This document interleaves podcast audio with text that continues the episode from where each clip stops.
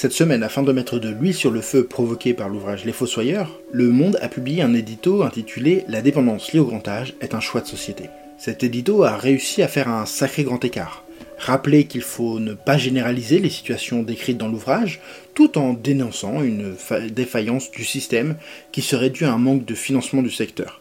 Tant bien même, comme le précise l'édito, que les financements sont les mêmes pour tous.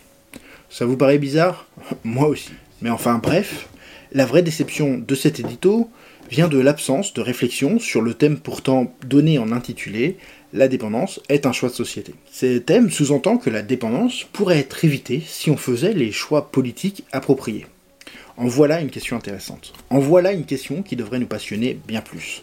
Car oui, la dépendance est évitable. Oui, nous pouvons faire les choix politiques qui nous permettront de la réduire. Et pourtant, l'édito se contente d'aligner des poncifs sur l'absence de véritable politique publique de la vieillesse. Alors entendons-nous bien. Aujourd'hui, toutes les dépendances liées à l'âge ne sont pas évitables. Par exemple, les maladies neurodégénératives n'ont aujourd'hui aucune solution de prévention. Mais ce n'est pas le cas de toutes les dépendances. Les chutes peuvent être limitées ou leur prise en charge améliorée. Le diabète peut être identifié plus précocement, les, cancers sont pour certains évitables, etc.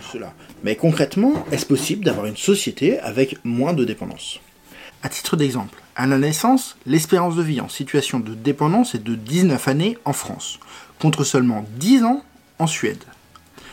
Le tout pour une espérance de vie à la naissance de 83 ans. Donc oui, c'est possible de faire le choix politique de moins de dépendance, et ce choix est celui de la prévention agir aujourd'hui pour que demain, en 2030, nous ayons besoin de moins d'EHPAD. Ce n'est pas un choix facile, car il n'y a pas d'argent magique et l'investissement nécessaire serait certainement pris à celui dédié à la rénovation des EHPAD, qui en ont évidemment besoin.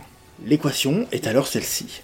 Tout miser sur les EHPAD, car les besoins en matière de dépendance seront importants demain, et prendre le risque que ce ne soit toujours pas suffisant, car les besoins vont croissant ou au contraire tout miser sur la prévention afin que demain on n'ait plus besoin ou presque d'EHPAD.